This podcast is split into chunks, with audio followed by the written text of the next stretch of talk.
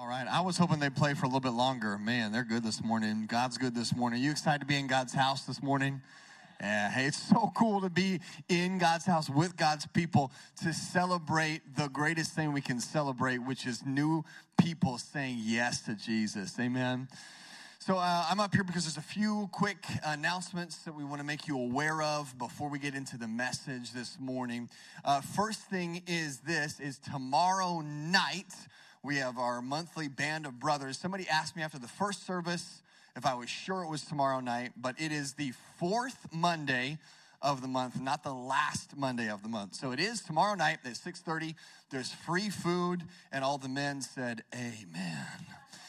So uh, come hang out with us. There'll be a short message, good fellowship, delicious food.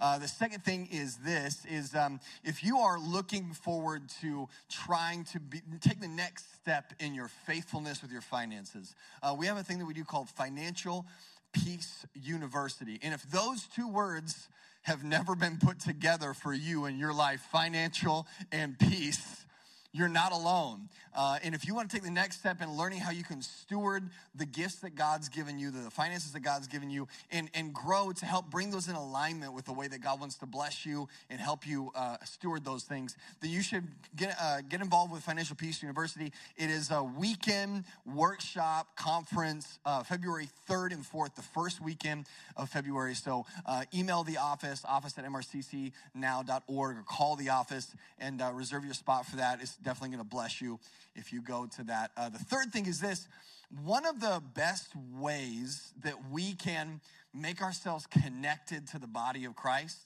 I really truly believe one of the best, maybe the best way, but definitely one of the best ways is to get involved serving in your local church. And maybe you're in the room and you're you're feeling disconnected, you're feeling like you haven't found a place um, that you feel at home here at MRCC. I want to encourage you and maybe challenge you just a little bit that you might need to find a place to get involved and, serve with our kids ministry on Sunday morning or, or as a greeter or with our youth ministry or kids ministry on Wednesday night or in many of our different ministries that we have here at MRCC. But if that's you and you're interested in more information on how to connect to the body of Christ better uh, by joining a ministry team, out in the lobby when the service is over, uh, the pastoral staff will be out there at that table in the lobby. We'll hang out, and if you have questions, we'll answer questions and definitely make a quick connection for you on how you can connect to the church better through serving. Uh, the last thing, and the reason that I am up here this morning is uh, one of the reasons that I'm here on staff, and one of my great passions is helping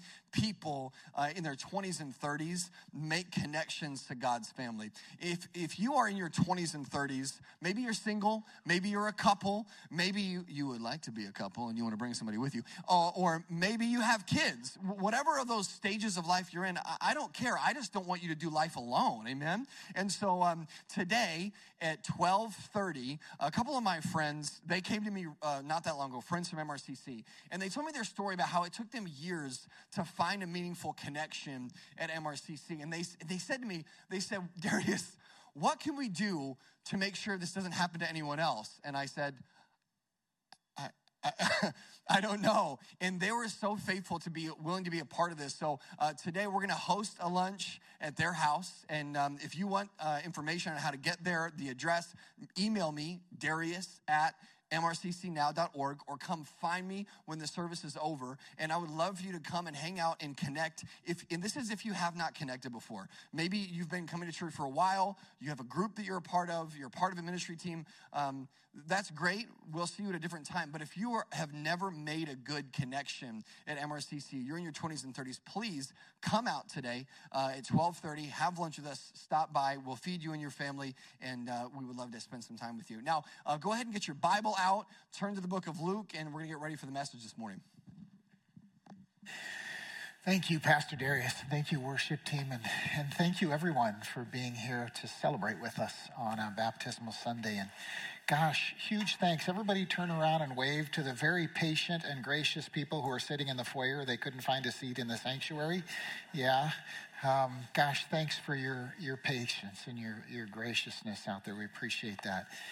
Um, you know, church, before we open the word this morning, I, I just want to celebrate with you and encourage you to remember that as each of us follow Jesus in our lives, we become part of other people becoming believers. And every person, again, I said it before, who, who makes that decision, they're the product of a whole lot of people playing a part. I think back in my own life over a number of people who just played a, a little part, and together they helped me come to the Lord. And Jesus says that when we persevere in that, when we continue in that, understanding that God is using us as a team, as a family, then He guarantees that we will make a difference, that our lives will be filled with meaning and significance for the kingdom. Luke 8:15 says, uh, "Those with a noble and good heart who hear the word retain it, and by persevering produce a crop." So, thank you, thank you for paying the bills. Thank you for watching the parking lot. Thank you for cleaning. Thank you for serving kids. Thank you for doing all the things that help other people uh, believe. Luke chapter three this morning. You will remember that we set ourselves in 2023 uh, to take a long road trip with Jesus from the beginning to the end of Luke's gospel, with some short detours into the other gospels, but we're using using Luke's gospel as a framework because it's chronological, the others aren't always. And the whole purpose is that Jesus teaches us that there's a lot of fake Jesuses out there. And by paying attention, we can know the difference between the real one and the fake one. And he wants us to.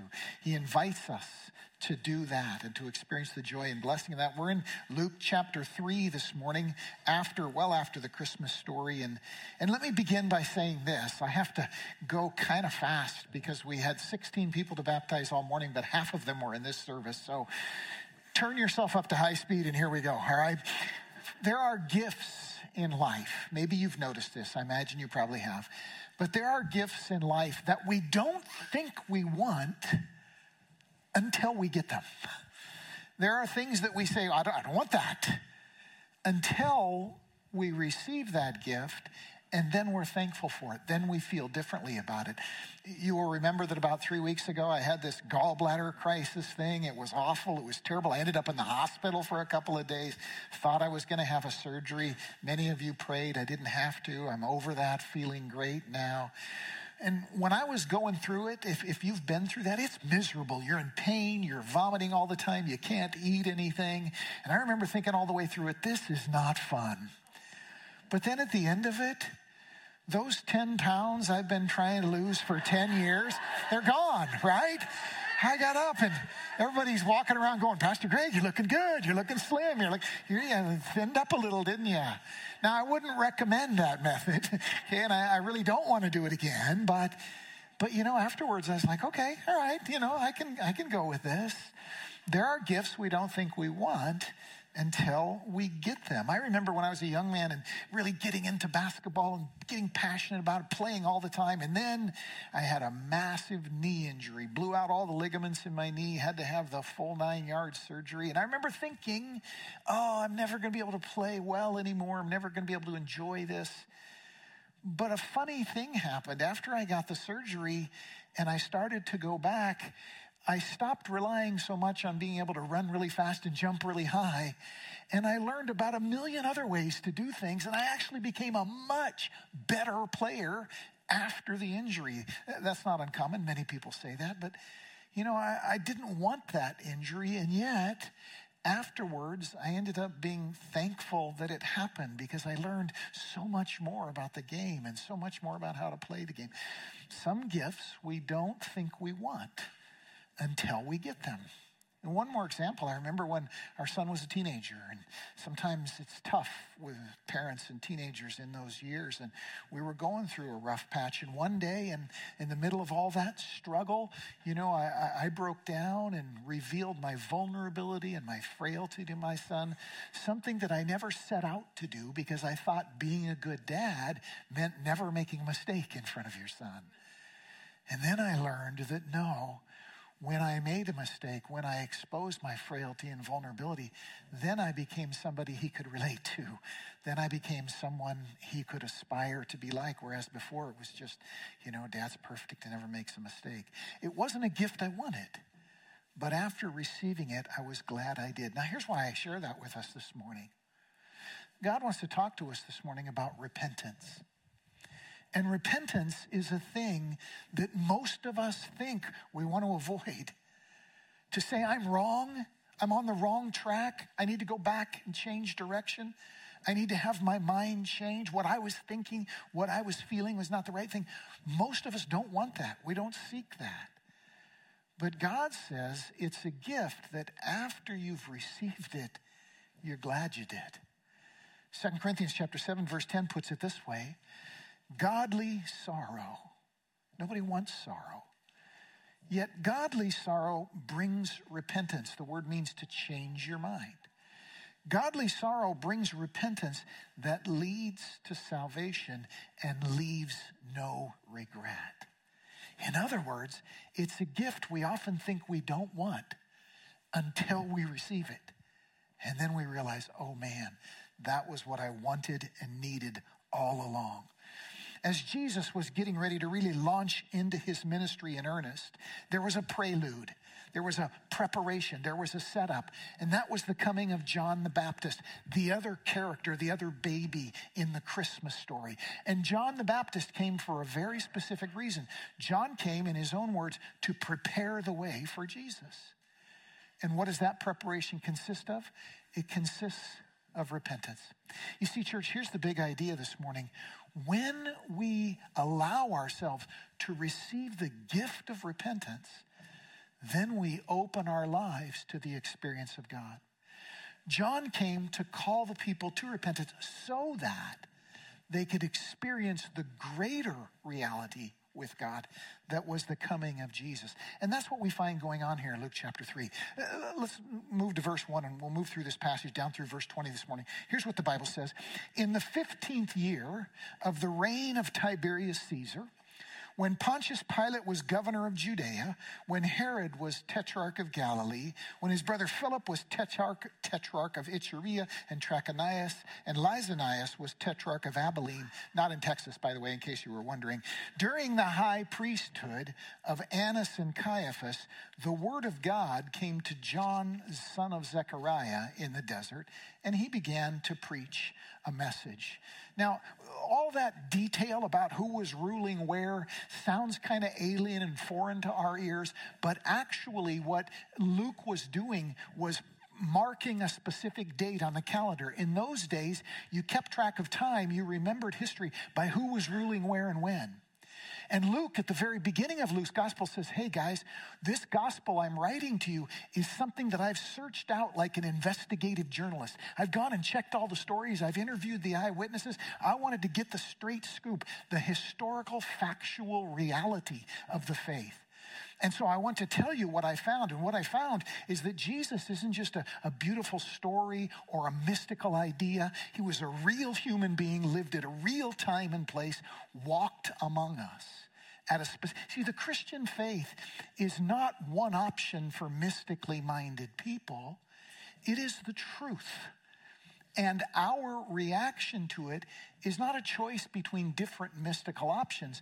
It's a choice to either be honest with the truth or to not be honest with the truth. Here's how Luke put it He said, Since I myself have carefully investigated everything from the beginning, it seemed good to me also to write an orderly account for you, most excellent Theophilus, his patron, so that you may know the certainty of the things you have been taught. When somebody says, You know what, all that religion stuff, nobody can really know, they're just making it up. Luke says, Guess what? The exact opposite is true. This is real historical fact. And when somebody says, you know, no, but there's too many questions, ask yourself whether those people have seriously asked the questions and look for the answers, because they're there. The test of the gospel isn't a test of whether I'm mystical or not. It's a test of whether I'm willing to be honest with God and honest with myself. Romans chapter 1 says he's there, everybody knows it. The only question is whether we'll admit it. And so Luke says, Hey, I want to tell you the straight scoop, the historical facts, the compelling truth about this man, Jesus. And he says it begins, the public ministry part, with the coming of this guy, John. Verse 2 The word of God came to John, son of Zechariah, in the desert, and he went into all the country around the Jordan. Here's where this repentance thing comes in preaching a baptism of repentance for the forgiveness of sins. In other words, inviting people to make a public confession that they're changing their ways, that they're going to choose God's way going forward. He invited them to publicly turn away from doing what was wrong, what was not right in God's eyes, what we call sin, John came inviting people to receive the gift of the baptism of repentance.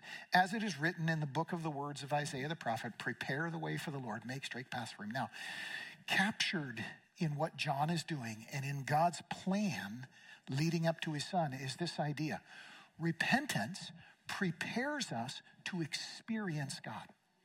Let me say that again.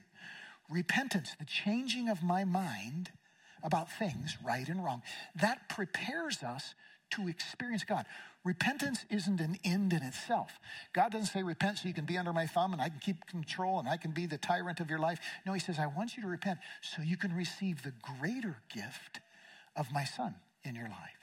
Repentance is a gift that enables us to experience God. If you're hungry for more of God, let me invite you to ask yourself where and how He's seeking to change your mind and why you're resisting. You know, he steps into our world not dancing to the tune of the culture or popular opinion. He comes in and says, Let me tell you the truth. Here's what's real. Here's what isn't. Here's what's good. Here's what's not. Here's what will bless you. Here's what won't. And our ability to receive the gift of his grace and of his leadership in our lives depends on our willingness to repent. Let, me just ask you, as your fellow human being, when was the last time you let God change your mind about something? When was the last time you let him? You said, Oh, wow, I've thought this all that time, and I was actually wrong. There's a different thing that God is saying than what I thought. That's what John comes to do. He says, verse 16, I baptize you with water, but one more powerful than I will come, the thongs of whose sandals I'm not worthy to untie. He will baptize you with the Holy Spirit. In other words, this is really important, church. Repentance is not an end in itself. When God says to you or me, hey, I want to change your mind about something, He doesn't just want us to cooperate in order that we're submissive. That's, that's just the door opening into the blessing. What He wants us to do is change our minds to repent so that we can experience the greater gift that depends on our willingness to receive it. Repentance, if you will, opens your eyes to the reality of God right in the middle of your life. You know, we have a, a little border collie dog at home. Her name's Eleanor. And uh, Ellie loves nothing more than when mom or dad comes home from work. When See, I just betrayed how lame we are. We call ourselves mom and dad for the dog. But anyway, she's just nothing but excited about that, right? And uh, at a certain time of day, she knows Rhonda's coming home from work and she'll start looking out the window. But she's got like the attention span of a gnat, right? So she'll look out the window. Oh, she's not there. And then she gives up and goes somewhere else. I say, No, mom's coming. Look out the window. Oh, and then she gets bummed and she lays by the door. She's never coming home, right? And what's funny is from where I am, sometimes in the kitchen, I can see out the window and I can see Rhonda pull in. And Rhonda's there and Ellie loves nothing more than to run out and greet her, but Ellie's not looking, so Ellie doesn't know. She's there, but Ellie doesn't know. And then I'll say, Ellie, mama's home. Jumps up, runs to the window, tail starts wagging. Now she's leaping. She wants out. She runs across the yard to greet her. Mom was always there, but when Ellie stopped looking, she didn't know it. In the same way, God says repentance, Greg, opens your heart, your mind, your life to the fact that I'm right in the middle of your world, that I'm here. Repentance prepares us to experience God. You know, nobody thinks we want to repent. We think of it as something to avoid. But in fact, it's a gift that enables us to experience something greater that God has for us. That's what John has come to do.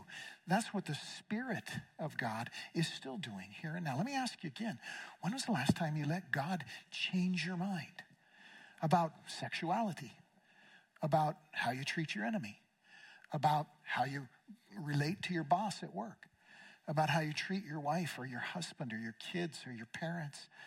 When was the last time you let God change your mind about how you relate to your enemies? See, there's a, there's a host of repentance available to us.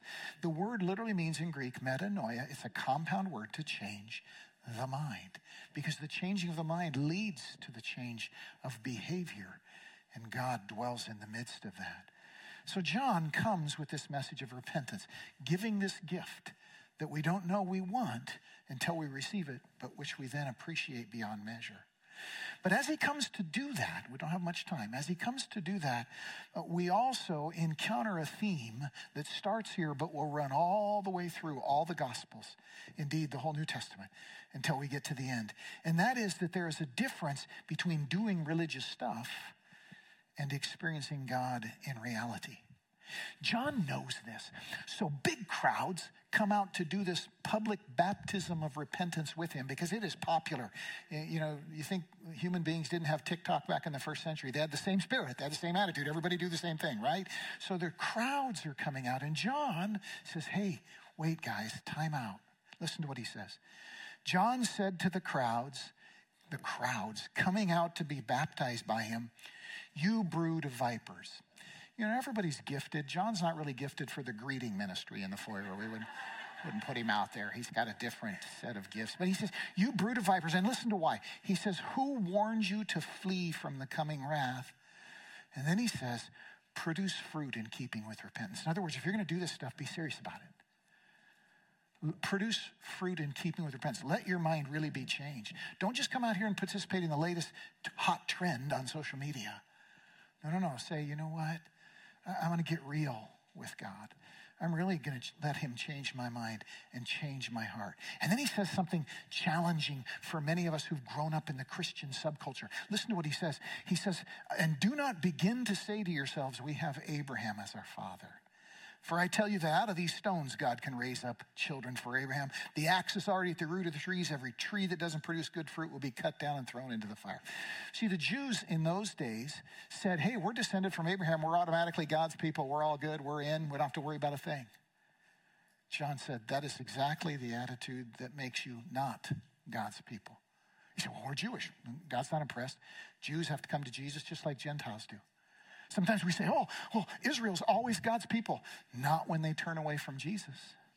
John says, hey, if you're going to come out for repentance, understand you don't get a free pass because you were born in a certain place, because you were raised in a certain way, because you came from a certain background. This is about you and God, personally, individually.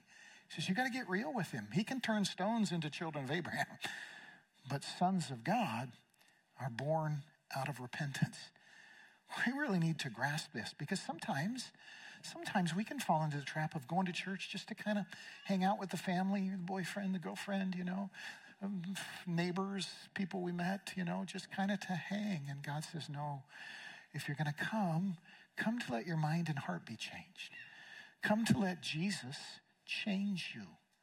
Because only in that will you experience the reality of the Christian faith. Real faith happens when we change our minds. It's when I admit that I am a sinner that I discover God as a Savior.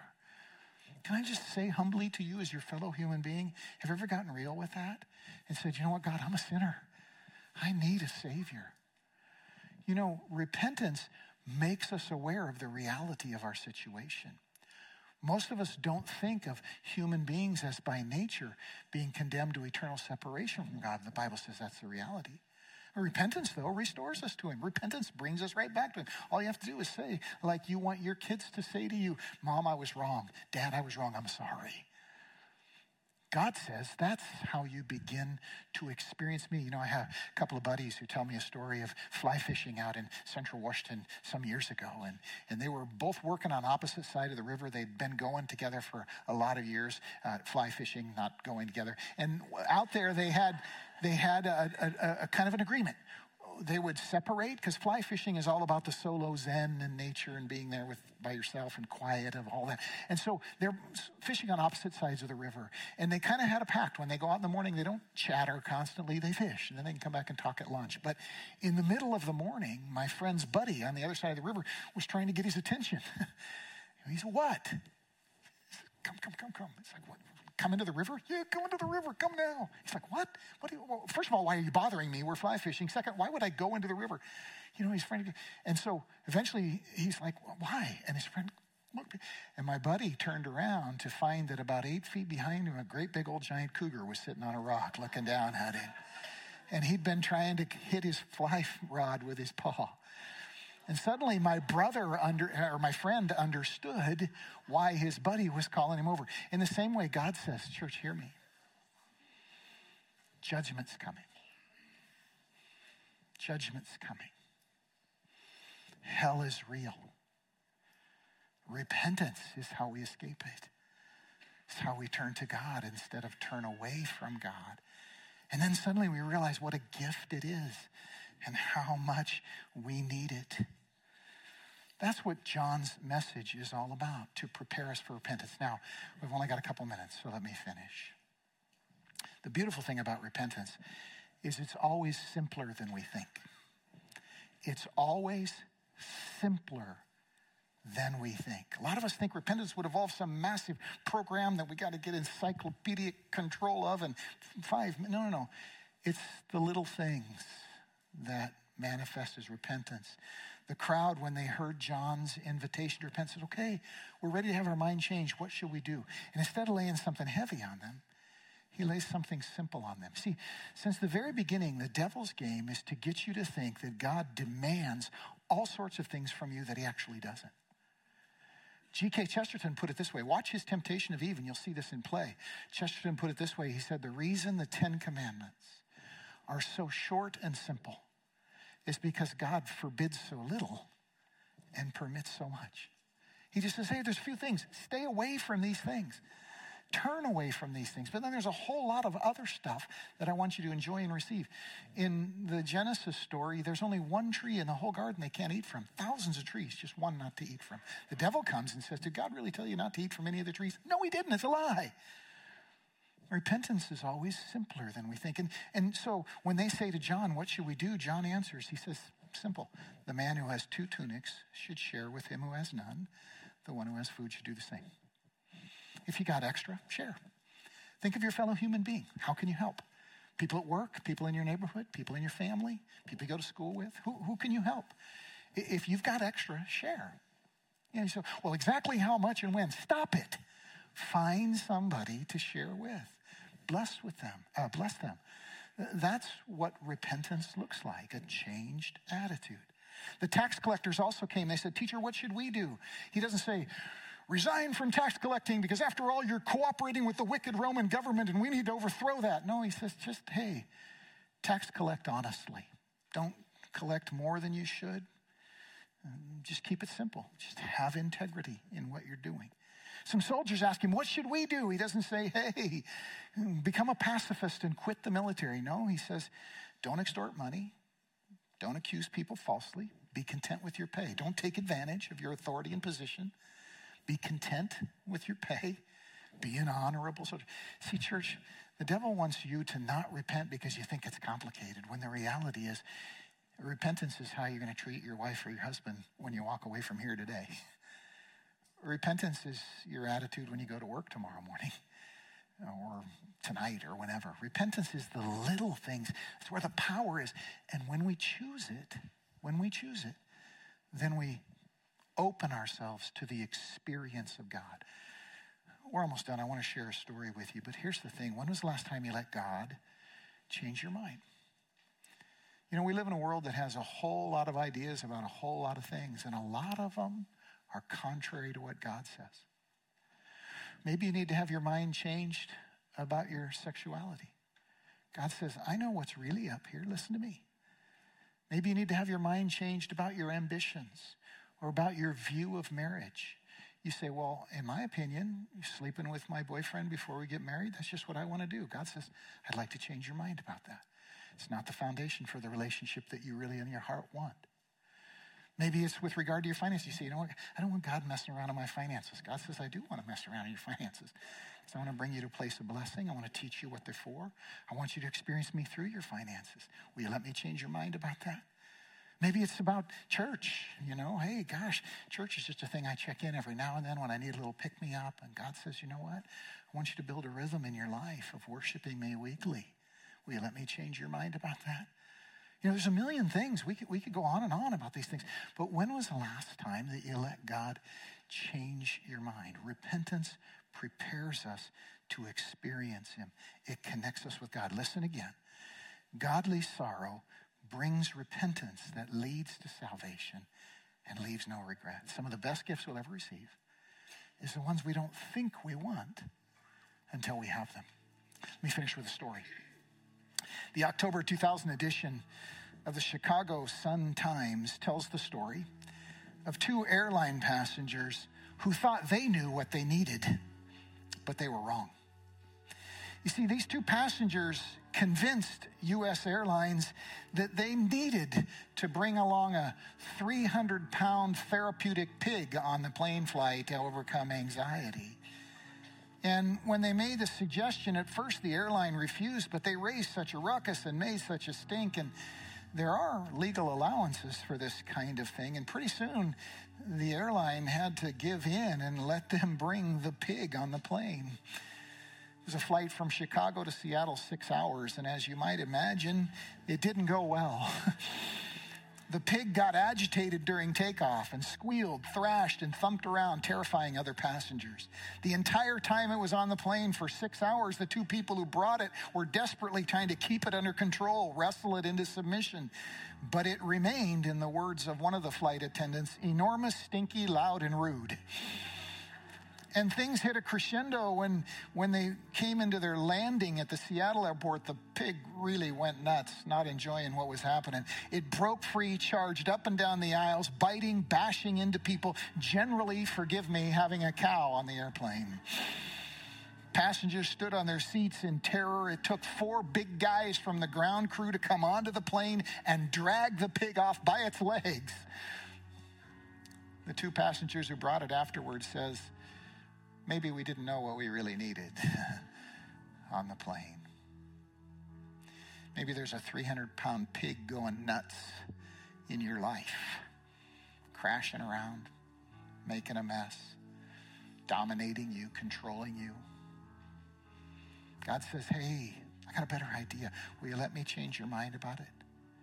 You let me change your mind about what you need, what you think you need?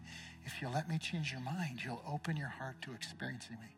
You'll open your life to experiencing me. When was the last time you let God change your mind? Would you bow your heads with me? Close your eyes. Father, we thank you for your word this morning that teaches us that repentance is a gift that you offer to us.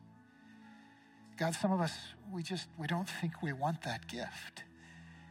And yet you're telling us we really do. God, give us faith and courage to choose the gift of repentance, to say to you today, God, I, I want your way, not mine.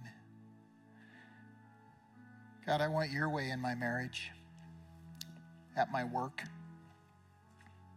in my relationship to my enemies, in my relationship to my neighbors my relationship with my boyfriend, my girlfriend, in my relationship with your church. God, I want your way, not my way. The moment that we choose that repentance, we open ourselves to receive the greater gift of the experience of God.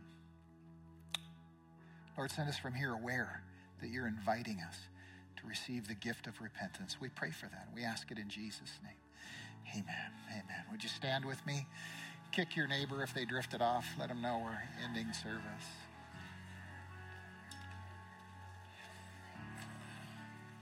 There are gifts we don't think we want until we have them. Repentance is like that. Now may the love of God the Father, the grace of the Lord Jesus Christ, and the fellowship of his Holy Spirit go with you throughout this week. Go with God. Tell someone you love them. Have a great afternoon.